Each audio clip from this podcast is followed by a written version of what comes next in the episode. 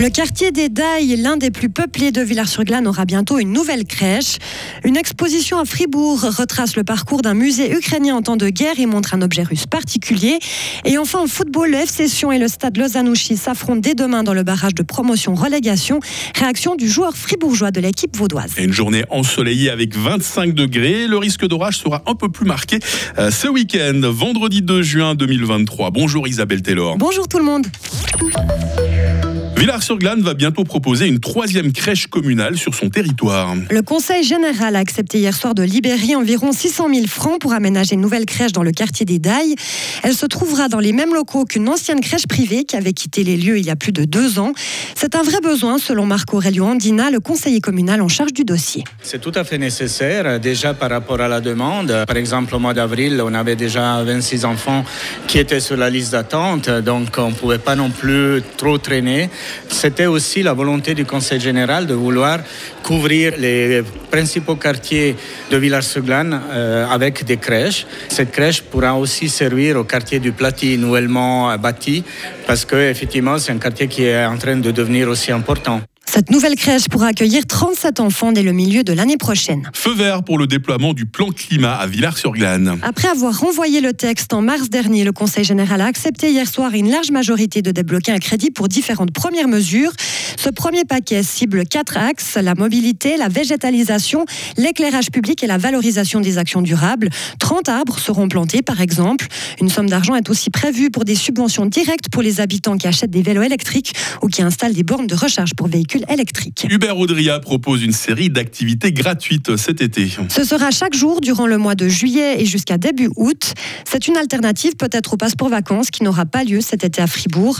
Une trentaine d'enfants pourront être accueillis au Grabensal en basse ville de Fribourg dès 11h30 pour un pique-nique. L'après-midi, des activités sportives seront organisées. L'inscription est obligatoire. Soutenir les Ukrainiens au travers d'une exposition, Isabelle. C'est ce qu'a décidé de faire l'université de Fribourg avec celle de Genève et des scientifiques ukrainiennes exilées. L'expo présente le musée de Lugansk en Ukraine et son parcours en temps de guerre, car l'institution a dû fuir sa région d'origine à plusieurs reprises, lors de la guerre du Donbass en 2014 et après l'invasion de l'Ukraine par la Russie l'année dernière. Le professeur de l'université de Fribourg, Claude Hauser, nous présente ce que le public peut découvrir dans cette exposition. Des posters avec des photographies, des textes synthétiques en français qui montrent un peu les différentes étapes du déplacement et de l'adaptation de ce musée dans un temps de, guerre. Ensuite, également qui présente le déplacement du musée avec des photos de son contenu, de ses employés, etc., euh, dans la région de Lviv. Et puis on a une vidéo qui est également montrée avec la directrice du musée qui s'exprime sur les différentes étapes. Puis finalement, on n'a pas beaucoup d'objets, mais on a un objet assez révélateur, assez emblématique, qui est un parachute russe que la directrice du musée a, euh, on peut le dire, ramassé quasiment au bord de la route euh, lors de la fuite vous pouvez voir cette exposition à l'Université de Fribourg sur le site de Pérol jusqu'à dimanche. Elle ira ensuite au Collège de Gambard et au Collège du Sud à Bulle. C'est fait, la Suisse dispose d'une nouvelle définition du viol. Le Parlement a définitivement bouclé hier la révision du droit pénal après des mois de débats. C'est le consensus du non c'est non qui s'est imposé. Une formulation basée sur le refus mais qui mentionne explicitement l'état de sidération pour couvrir les cas où les victimes sont incapables d'exprimer leur désaccord. Et puis en football, Isabelle place demain au barrage de promotion hein. Avec un duel entre le FC Sion et le stade Lausanne-Ouchy pour savoir qui évoluera la saison prochaine en Super League. Dans les rangs de l'équipe vaudoise figure un joueur fribourgeois, c'est le milieu de terrain Giovanni Bamba qui se dit plutôt serein. Pour ce match des barrages, franchement, je suis dans un état d'esprit normal.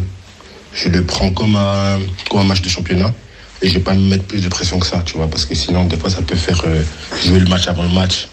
Donc, moi, franchement, je suis, je suis tranquille. Et moi, je dirais plutôt que si on a tout à perdre et nous, on a tout à gagner. Je passerais plutôt dans, cette optique-là parce que la défaite, j'ai pas envie d'y penser. Moi, je dirais juste que le slow, on a tout à gagner.